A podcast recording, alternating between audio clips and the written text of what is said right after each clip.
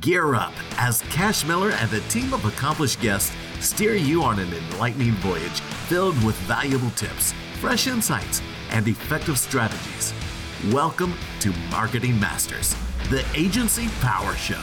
Hello, everyone. This is Cash Miller. I'm the host of Marketing Masters and the CEO of Titan Digital. Today, we're going to be talking emotional marketing. I've got the fearless marketer, Randy Crane, with me today. Randy, it's great to see you. Hey, tell us a little bit about yourself.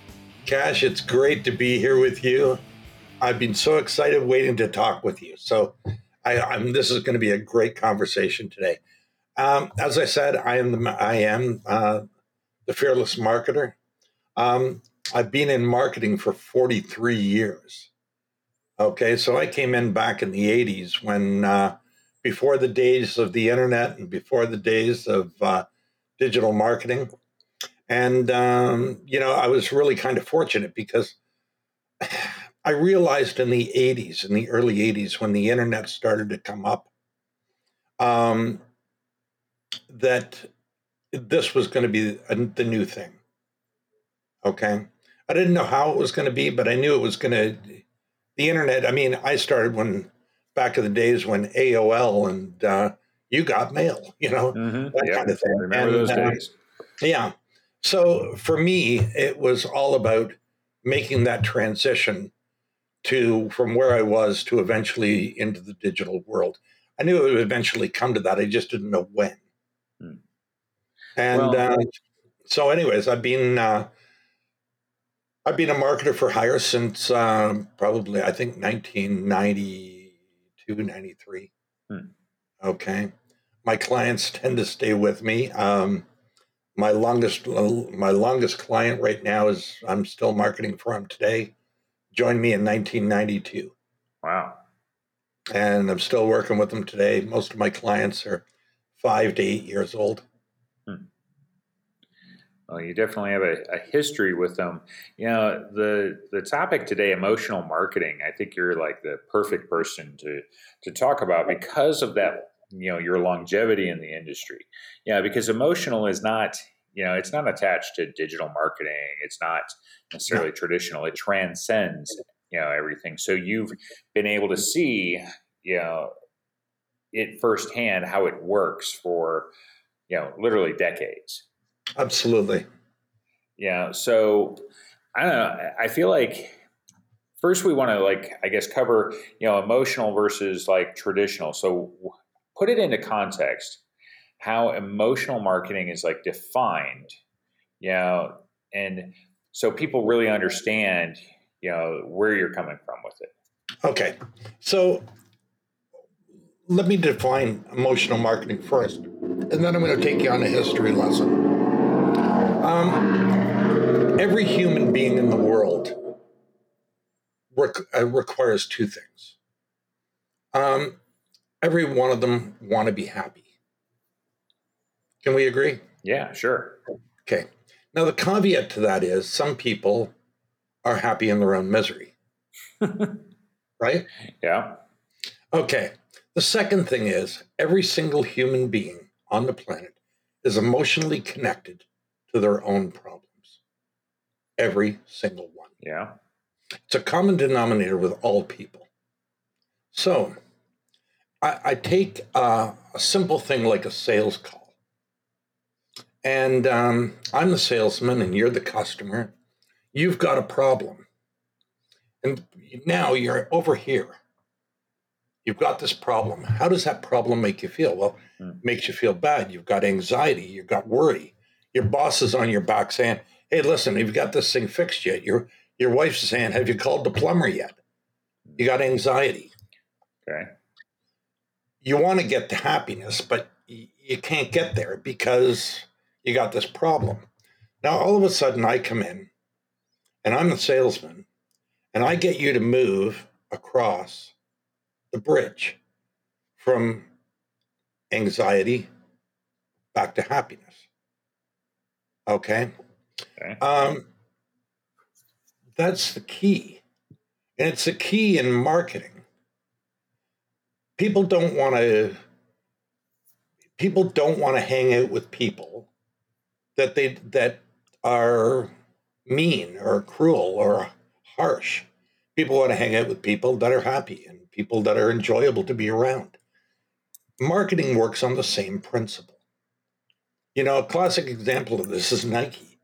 Nike is a masterclass mm-hmm. in emotional marketing because everything they do is emotionally based on their customer's experience. Yeah. So whether it's you've got a product to sell, whether you have a um, uh, service that you're selling, whether you own a restaurant, whether you own a bar, whatever the case is, remember something. It's not it's not about the food on your menu. It never was. It's about the experience that people have when they come to your establishment. It's it's about the experience they have when they have, you know, the uh, when they have your product. Now, going through the history lesson, here's what it is. I started in the 80s and I, I did a lot of research. I was one of those research guys. So I did a lot of research back into uh, actually into the 1950s. My, my dad was a Fuller Brush man in the 1950s. Remember Fuller Brush? Yeah, I think so. Yeah. yeah, they're long gone now, but yeah, they used to sell brushes door to door, much the same as the uh, the Encyclopedia Britannica or the old Filter Queen vacuum guys. Mm-hmm. You know, yeah. And um, the whole idea of selling back then, and this is where the selling in the 80s came from, was from that era. And what it was is you go out on the road, you make straight commission, and you make a piece of every sale that you get over the course of the day. So if you went out and sold brushes, you know, you made a sale, you get mm-hmm. 10 cents for the brush, and the company would get $2 or whatever the case was. Yeah. Okay. So that model lasted all the way through the 60s, all the way through the 70s. And then by the time the 80s rolled around, they were still trying to adapt that model into an 80s environment. Well, everything changed in the 80s because now we have, quote, quote, proper advertising. Mm-hmm. Okay. And when I say proper advertising, it wasn't really proper advertising, it was just another level of advertising um, you know the uh, the companies had become bigger. They were they've become stronger, and um, you know I, you and I were talking earlier. We were talking about um, you know AC Nielsen and yeah, companies yeah. that did the uh, the uh, the statistics and the demographics on ads. And you know what? I, I don't know that those statistics were really accurate during that period. Um, but again, companies like Coca Cola, Molson's, uh, Pepsi, McDonald's, they relied on those companies mm-hmm. to do that.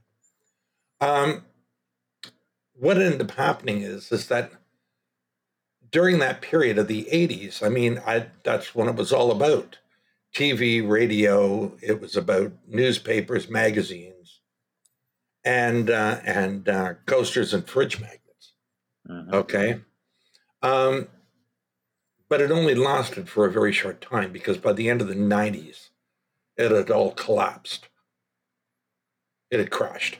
Mm-hmm. The big ad agencies were no longer.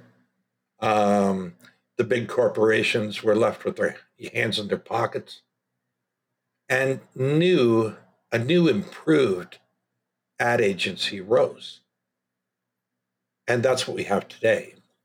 Um, the ad agencies of today are not like those ones. We've evolved. Yeah. And I mean, let's face it, I mean, I don't know your agency, but I would assume it's nowhere near the size of Ogilvy and Mather. No, definitely not. exactly, right? Neither is mine. But I think we're smarter marketers because of that transition from the uh, elite elite ad agencies to the smaller, more boutique. And uh, for me, anyways, it, has been a situation where I don't need a Nike. I don't need a Pepsi Cola. Matter of fact, I, I don't even think I would even want one as a client. Hmm. I, I'm happy with the, the smaller, more, you know, the customer where you do the marketing and uh, they actually appreciate you. Where back in the 80s, uh, nobody appreciated anything. You know? Yeah. Um, I told you in the beginning, I had a, my first budget was $350,000 and I failed at it. And my second one, I failed at too. So I'd already spent almost a million dollars of their money, but eh, don't worry about it. It's all good. Because back in the 80s, everybody had the money to throw it around. Today, it's a little bit different. And I think, um, you know, the companies like AC Nielsen have gone away. I, am sure they're still around, but I don't think they do what they they used to. Yeah. And, well, they've um. Yeah, the the the big ad, ad agencies. I don't think many of them are left. I think there's only a very few. So, that being said, I think um, you know we've become more decentralized, and I think uh, for an agency or for a person doing marketing, I think they really have to look at what their niche is, what they specialize in, Yeah. Well, and how do they get the sale to the customer. Don't be so concerned about getting the money. Be more concerned about how you're going to get the sale for the customer because yeah. that's what the customer wants. Well, to get that sale to the customer, how do we tap into their emotions? I mean, you know, you started with, you know, you get this low and you have this like, you know, for whatever reason, you know, how do we get to get them to the high spot? Because that's, you know, you have a lot of like we're a very service based economy now, so you have Mhm. a lot of those types of businesses. But you also mes- mentioned like restaurants and stuff. It's the food doesn't; it's the atmosphere. Yeah, that gets you there. Absolutely. But through advertising, how do we get there? Because it's easy for me to walk into a restaurant and feel really good about that. But how does the restaurant advertising? Yeah, how do we connect with people when they're not necessarily in the venue? Well, you know, and I think that's an again, you know, you, you can't do that without experiencing life itself. You know, for me, if if I go into a restaurant, I feel good about being in that restaurant. Well, then, then that creates a uh, that creates an imprint in my head, hmm in my brain, so I know what I feel good about. Now, does that mean everybody feels good about it? No, but you're not going to sell everybody anyway. I mean, what you really want to be able to do here is that you connect with people through chemistry. And it's that chemistry that you that you create. It's a magnetism. You know, like you, Cash. I mean, we just met. I, I think you're a, I think you're a hell of a nice guy. And I would hope that you think I'm a hell of a Yeah. nice guy too.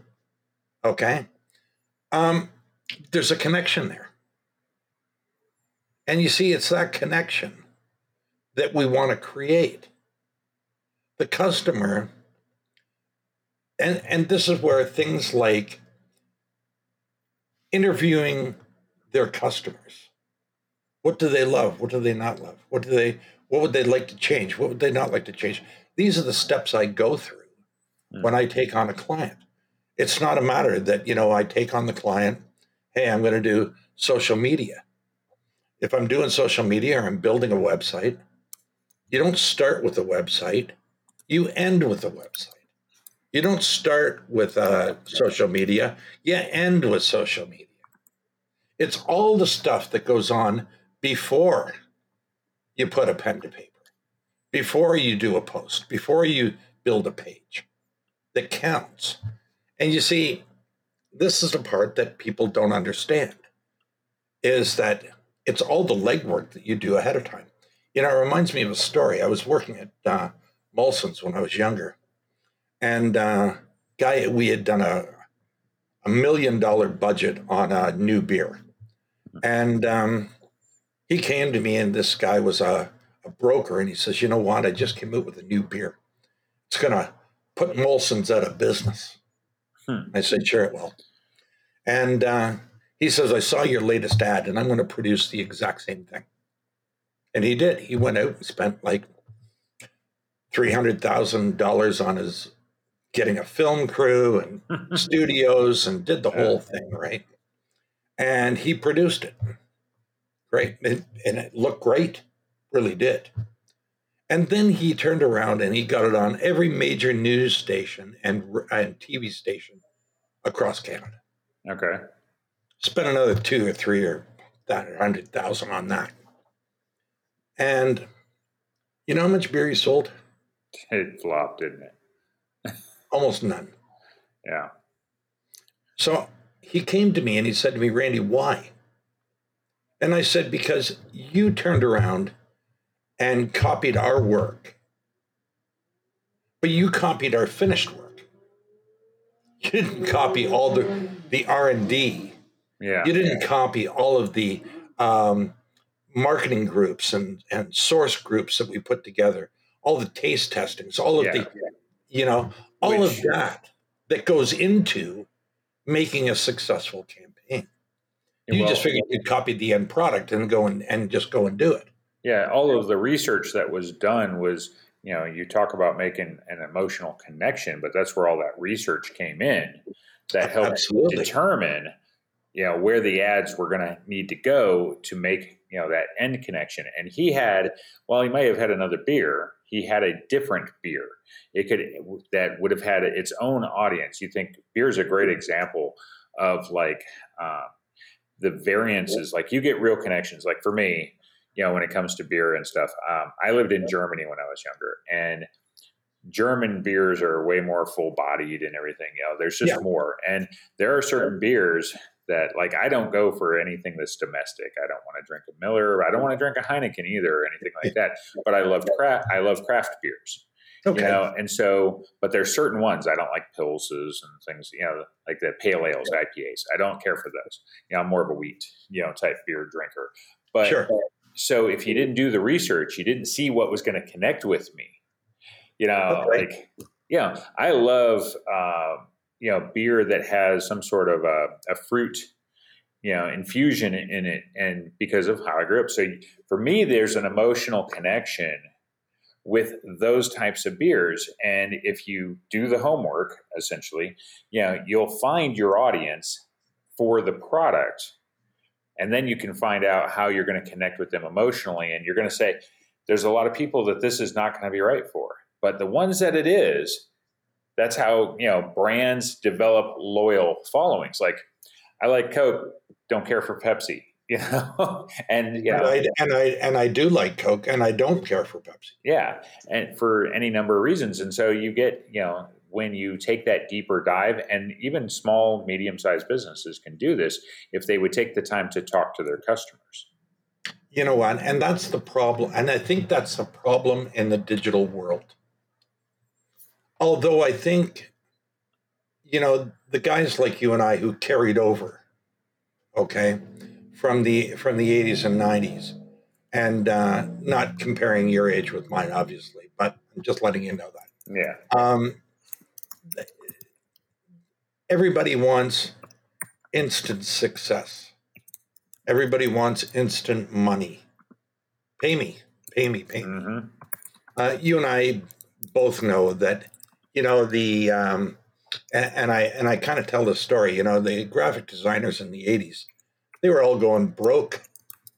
Okay, I mean, the universities and colleges were turning out graphic designers like they were, like they were uh, flying out the door. Yeah, And back then, the big ad agencies controlled more than, more than 60% or 70% of all of the uh, major projects out there. yeah, So there was too many graphic designers and not enough work. sure, So all of a sudden, the internet comes along, and now all of these people have a whole new lease on life. But you know, it's interesting because you and I were talking about this, and um, you know, these graphic designers came along and they could do beautiful work, and some of them did. But what did they really know about selling? yeah, Well, nothing. What do they know about marketing? Well, nothing. They knew how to make pretty pictures on the web, and that's exactly what they did. And today, 30 years later, we're still sifting through that those websites from 30 years ago. Hmm. Do you know what I'm saying? yeah, we don't run across them as much as we used to, but every day you run across one or two. So do I. Mhm. And yeah, you know because the the design of a website was never to sell anything it was originally just to be a uh, an online brochure an online flyer Yeah, it's an information source. And that was an information source, and it, because of its it, it's changed. It's um, it's grown over the years. That you can't afford to have a website if that website doesn't. That website should be your best salesperson. It mm-hmm. should be your best salesperson. If and if you don't know what that means, you need to go back and you need to figure out what your customers want. What your customers, why do people buy from you? Yeah. Why do they buy from you? Is it because you're such a wonderful guy? Maybe it is. Is it because you have a, a, a great experience working with your company? Maybe it is. Maybe the product is so great. Maybe it is. But you know what? If you don't know, and then, you know, you and I get clients, Cash, and they always do the same thing. Well, I think it's because of this, or I think it's because of that. They think, they don't know because they haven't done the legwork. Yeah. And that legwork in marketing is so critical. It's so critical because how do I know how you feel if I don't know you? Well, I don't. Now I'm just guessing. Yeah.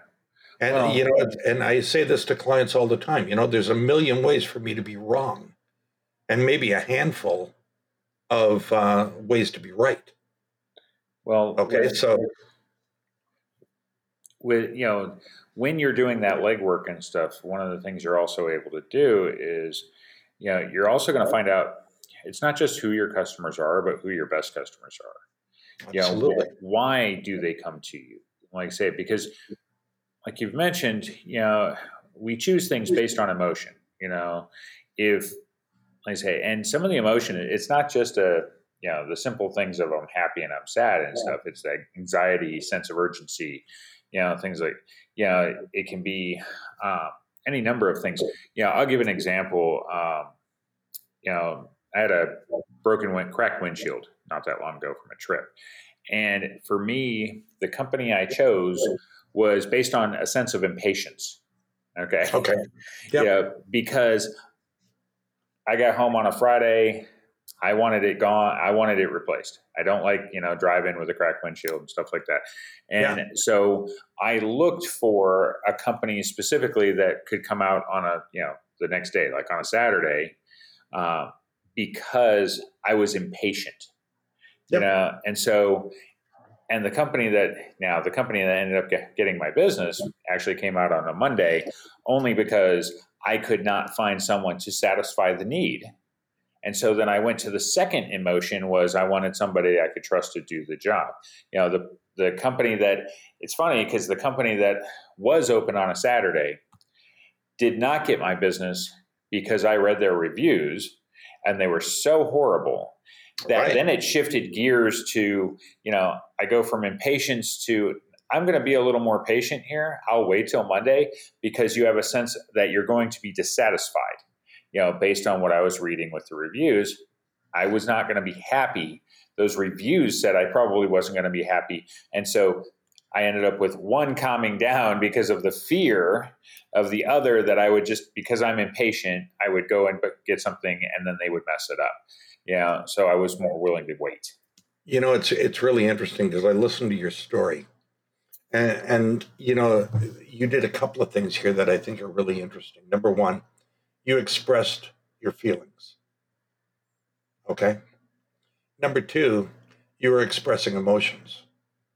Now, most people don't think that there's a difference between a feeling and an emotion, but there is. Okay? Happiness is not a is a feeling. Mm-hmm. It's not an emotion. But you see, the reason why you're happy is the emotion. That's where you have to drill down. You have to drill down to what that emotion is. Because when people say, well, you know, I'm happy. Well, great. Why are you happy? Well, I'm happy because uh, I, I finally realized that I could wait until Monday. And how did that make you feel? Yeah. Well, that made me feel great. Well, what is what does great feel like? You know, mm-hmm. and you, you start drilling down into what that emotion is. Yeah. And you see, this is where I say, you know, is that human beings don't make logical decisions. Human beings make emotional decisions, and then logic comes later. Okay. If you're a marketer, you need to understand that human beings do not make logical decisions. You know, I remember when I was a young boy, my dad would say to me, Randy, you have to learn to make logical decisions. okay. And I'm sure your father probably told you something similar. Yeah. Um, human beings don't make logical decisions, they make emotional decisions. Yeah. And then they try to either rationalize it or legitimize it later on. You know, I, I, I tell a story, you know, I was about 18 years old and I wanted this big set of speakers. I had one of those killer uh, stereo systems. So I had the speakers that were huge. and um, I saved up my money because I really wanted these speakers. They were, you know, liquid cooled and all of the fancy stuff with it. Finally raised the money and I went to the store and handed the money. The guy gave me the speakers, put them in my car, took them home, plugged them in. Wow, what a sound. Fantastic. Okay. Yeah. Then I looked at the receipt. And you know, it's a funny thing happened. Those speech speakers, after I looked at the receipt, those speakers magically unplugged themselves, made their way back into the box, made their way back into my car, and I don't need to tell you where those speakers wound up. a different emotion took over once you saw how much you paid for them. That's what I'm talking about. That's what yeah. I'm talking about. You know, so what I'm saying to you is, is that it's that the human species will make uh, emotional decisions. Now, they'll make good emotional decisions and they'll make bad ones. Yeah, I mean that's why de- like stores are designed, you know, certain ways for things like impulse buys and such, you know, because you have certain products and whatnot that you, you know, people will buy more based on emotion than they will buy off of common sense. Yeah, oh, all the time. Common yeah. sense is not so common. Gosh. Yeah, um, yeah, well, yeah. Grocery stores, I always think, are a great example. There's a reason the milk's in the back. We need the milk. All the things you pass to get to the milk, you don't need. But that's, that's what we're going to have you go past because you'll get an impulse buy off of a candy bar or something because that candy bar will give you that, you know, suddenly you have a sudden urge and you want to fulfill it and stuff. And that's how, you know, things like that get sold all the time. Well, and remember something too, you know, there's a reason why the, the sugar cereals are on the middle shelf. There's always a, there's a. A eye level with the kids. Mm-hmm. And, you know, there's always a reason why the uh, National Enquirer, People Magazine, uh, us and those magazines are at the cash register. Yeah, they're, they're not on the magazine rack. Yeah, because you know they put this this leading story on the front that's going to be something really stupid, but you know it's going to drive somebody going, "Oh my God, what happened?" And then they'll buy that you know at the last second. And that's right. It'll be a picture of President Biden on the front of the, and they'll say, "Oh, you know, he did something ridiculous," and say, "Oh my God, I got to read about that." So they throw it into their uh, yeah, exactly. Where yeah, because if they left it just in the magazine section, they, nobody goes there. Nobody goes there. Yeah. So this is called impulse buying. Yeah. Impulse are based on what? They're based emotion. on emotion. Yeah.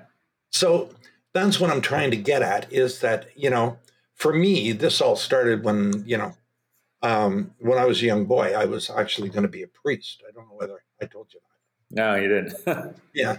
Well, I was going to be a priest. And Actually, I was about six weeks away from taking my vows, and I decided to leave the church. And the reason I left was because I, I figured there was more truth to this story hmm. than what they were giving me. So it started me on a journey of research. And I just, as I mentioned to you before, I'm always been a researcher. So I started reading and um, Bibles and, uh, you know, gospels from other people and and I, you know, different religions and all of that. And, you know, even to this day, I still read it, and um, that's forty years later. And what happened to me was kind of interesting because I, I was, I had the religion here, and then I had the, uh, oh, there we are. Uh, then I had the marketing here, and then over a period of time, it kind of just went together. Yeah. And um, for me, that was kind of a change, and because I started realizing early on that this isn't about selling at all. This is about connecting. Okay. Yeah. When when you get away, and, and you know, and I tell this to people as much as I can, you know, when you make it about the money, that's all it'll be about. If you make it about the customer and the customer success, then that's what it'll be about. But if you put your you you put yourself ahead of the customer, you lose. And I, Yeah. I, I hope you agree with that. I, I You do, yeah, without a doubt. Yeah, the um, I think it's for businesses, you know, regardless of size, um, it's they can connect with their customers. They need to listen. You know, they need to dive in and understand. And if you make that emotional, connect, because if you can connect with your customers on, a, on an emotional level to some degree, right? It's how you build brand loyalty too. It's not, you know, I say you have dedicated people for Coke, you have dedicated people for certain brands of, you know, beer or restaurant chains, but even service businesses, because it's like if the if you've taught your own people to make them, you know, some sort of a connection when they're there, the way that they provide the service, you get a certain expectation. Because, yeah, I guess like a good example would be, you know, um, if you call, you know, a big cable company like Comcast or something, right? Mhm. You immediately, before you've even made the call, there is an emotion attached to it. It's dread. Of course. you don't. here in Canada, it's Bell Canada, and you know what? It's dread. Yeah. Yeah, you hate to do it because you there is an expectation based on the reputation they've developed and how they've dealt with people over so many years. There's an expectation it's going to be a horrible experience. You know, whereas companies if they can make that experience great and their advertising follows suit, you know, because a lot of times, you know, how we advert the advertising on the front end can say this is the greatest company in the world to deal with, but then the expectation or the reality is totally different and it's a huge letdown and no amount of great advertising can overcome the experience on the other end Oh, absolutely not. And you know what? A perfect example of this is uh, the government. And Yeah. without going down a rabbit hole, I just want I just want to make a point. You know, um, ask any American, do you want to call the IRS? no Okay, like you avoid that at the as a play. Same in Canada. In Canada, we have Revenue Canada. Same thing. Do you want to call Revenue Canada? No. Okay, that's lots of people you want to talk to. Why? It's because they've built that. They've built that persona of who they are. And, and I bet you I could talk to a million Americans. There wouldn't be one. There wouldn't be one that said, you know what? Yeah, I really want to talk to them today. yeah Yeah. And it, because the persona is wrong. Now, you'd think they would do something about that, but obviously they haven't or they don't care. I don't know. The point that I'm making to you is this is that what people believe to be true is what's true. You have a bad experience at a restaurant, you're not going back. You have a really bad experience at a restaurant, you're not only not going back, but you're going to leave a bad review. yeah Okay. And, and I mean, if you have a really, really bad ex- experience, you're going to call a lawyer. I mean, this is where this this is where this all kind of leads. yeah On the other hand, too, what is the difference between making the experience great or making the experience poor? Well, it's, it's all your perception. hmm If you perceive your restaurant and, and you want your restaurant to be outstanding, then you'll lean that way. On the other hand, if you don't care, well, then you'll lean the other way, just like the IRS and uh, and Revenue Canada, or or Bell Canada or Comcast. yeah They just don't care. So, to me, I look at it and I think to myself, well, most businesses want to be successful. So, how do I take a company that's not successful and help them become successful? Well, we need to do legwork. We need to do, we need to make phone calls. We need to do email. We need to have people in here yeah to try your food and to tell them what you what you like and what you don't like and mm-hmm. what you know that's where and then when you take that information that data that data is huge to you.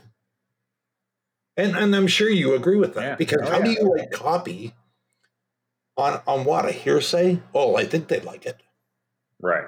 Well, I think you know,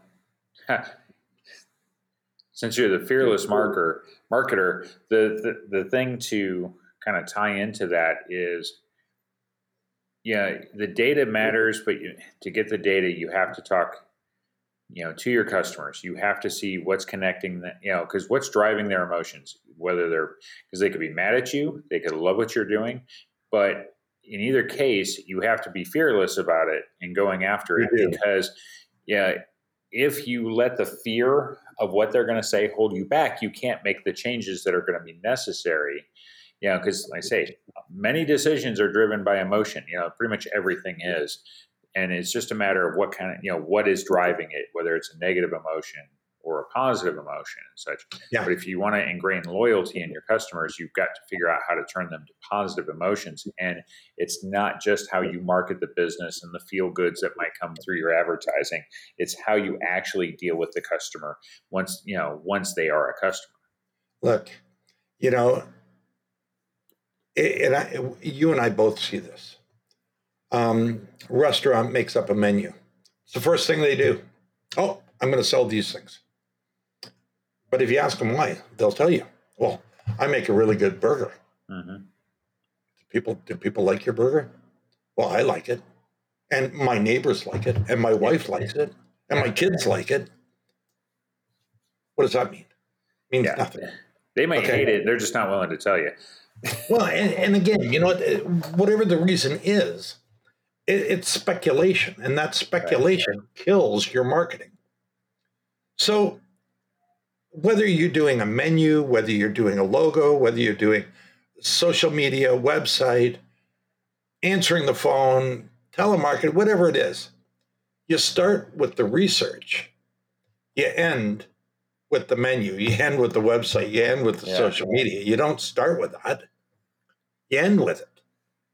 Because marketing is and has always been about research. Mm-hmm. Sales has always been about research. I, I can't tell you how many salespeople have come into my come into my office over the years and have said to me, "Here, I'd like to sell you this," and I, and I always ask the question, "Why do you want to sell me that?" Oh, I don't know. I just figured you needed it. Yeah. Goodbye. Okay. The problem is, is that people don't want to prepare. They don't, uh, you know, I don't want to do research. Now, back in the day, in the 80s, I mean, it was tough. You know, we had to go through the yellow pages. We had, there was no website to go to.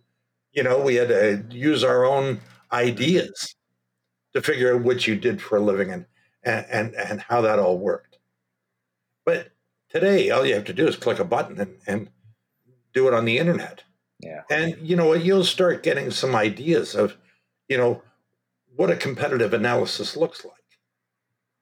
Okay. What are other people doing? You know, what are the trend analysis looking like? Okay. And you know what? And, and I'll tell you, I mean, I, I, I don't know about you. I mean, I use Google Trends and I use a variety of other tools. But you know what? It takes me 30 seconds to figure out on Google Trends where 20, 30, 40 years ago, okay, it was all manual. Yeah. Okay. So there's no reason why you can't do a little bit of recon before you meet with your customer and really dig down deep inside of him and say, listen, what is really important to you? You know, find out and connect with that man, connect with that woman, be part of who they are. Because I'll tell you something when it comes to marketing, if you're not connected to it, and you don't understand what that person is living, it makes it really difficult to write copy. Yeah. Okay. And you know, you and I've talked about this. You know, we we've seen great websites that are beautiful pictures, but you know what? The copy sucks, and uh, it does nothing. Right. You know. On the other hand, we've seen u- ugly, ugly looking websites with great content, and it does great. Perfect example of that was, um, do you remember Ron Popeil? Mm, not You know, the pocket fisherman okay, guy. Do you remember him? I think so. Yeah. Yeah. He used to do those infomercials at two o'clock in the morning on uh, on TV. But before that, he was a um, uh, what do you call him? When you put ads into, you see, this is what happens when you get old. Um, when you put ads in uh, in the uh, National Enquirer and things like that. Oh, yeah, direct yeah. response. Thank Yeah. you. And uh, he was a direct response guy. His ads were ugly, ugly. But man, I'll tell you, he sold millions. Now, for me, I you know I learned my direct response a lot from Dan Kennedy. Do you remember Dan Kennedy? Yeah. hmm Yeah. And, um, you know, what? back in the 80s, and that's what I was doing. I was doing a lot of the, uh, you know, uh, I was selling garden tools in the uh, National Enquirer. Hmm. But, you know, that's what I'm saying is that it's all about the quality of the marketing that you do that will drive those customers to your business. Yeah. And it doesn't matter whether it's direct response or it's social media or whatever it is. But if you're not connecting with the customer, it's just not going to happen. Yeah. The the best brands are figuring out ways to connect with them on an emotional level, and then use those emotions to drive the actual sales and such. Yeah. Well, you're absolutely right. And, you know, one of the things that came out of the 80s and 90s was, you know, it's all about the money. hmm Um, it, it's all about the facts. Okay. FAB, you know, features, advantages, benefits. Yeah. ABC, you know, always be closing. yeah. You know, it- and I'm sure you've heard of those. And you know, like I said, it's it's that stuff. I don't. It doesn't work now. I don't even know that it really even worked back then. Okay, but you know, it, it, this is the kind of thing because what it did was it it we're always two generations ahead. So what happened in the 80s is still being um, saturated in the 90s and the 2000s. The stuff from the 2000s is still being saturated now in, the- in the 2020s. So the whole idea, the when for marketing, marketing needed to evolve. And I and I agree with you. I think people, companies especially, companies like Nike, you know, um, uh, another great brand that does it as well is uh, you've seen a big change in how Amazon Hmm. is marketing. They're going to the uh, uh, digital television commercials. Yeah. Okay. And um, what are they talking about? They're not talking about Amazon. They're not talking about how good Amazon is. Matter of fact, I think the ad was um, little girl and a little boy, and they were saying, you know, um, my dad watches golf on on on his doesn't watch golf on TV anymore. He watches it on his cell phone. And you know, when he was a little boy, he probably had to remember everybody's order in their in their in his head. Yeah. And can you imagine getting your uh, uh, your allowance in coins? yeah. And you know, it was Right. kind of interesting because she, at the end of it, it was just the Amazon logo. And I thought, you know, that's really smart advertising because they didn't make it about the product, they didn't make it about the fulfillment, they didn't make it about the company and how great the company is. hmm They connected with people at an emotional level. And you know what? It resonated with me, and I'm sure it resonated with other people as well. Yeah. So people don't have to, if you own a restaurant, don't make it about the food. Make it about the experience. You know, if you if you manufacture pet food, don't make it about the pet food. Make it about the experience of that. Because that's what people buy into is the experience. Yeah. Okay?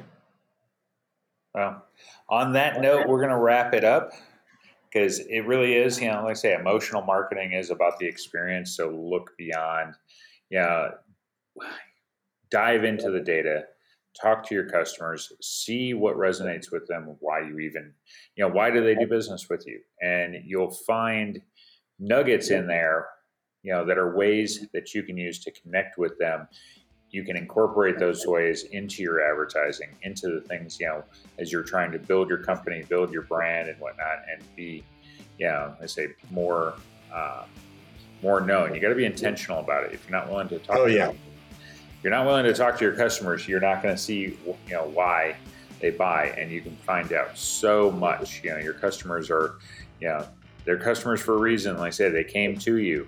You know, but why did they do it, and how can you improve on it? How can you capitalize? Um, Absolutely. Randy, Randy, how would people get a hold of you? I can be reached uh, through email, and I do answer all my emails myself. Uh, you can reach out to me at randy at fearlessmarketer.com or through my website, www.fearlessmarketer.com. Or I am on every social media platform. So I'll just type in Randy Crane or Fearless Marketer, and I'm sure you'll find me. Okay, well, it's been great having you. Um, again, I am Cash Miller, the host of Marketing Masters and the CEO of Titan Digital. It's been a great, another great episode talking about emotional marketing, how you connect with your audience.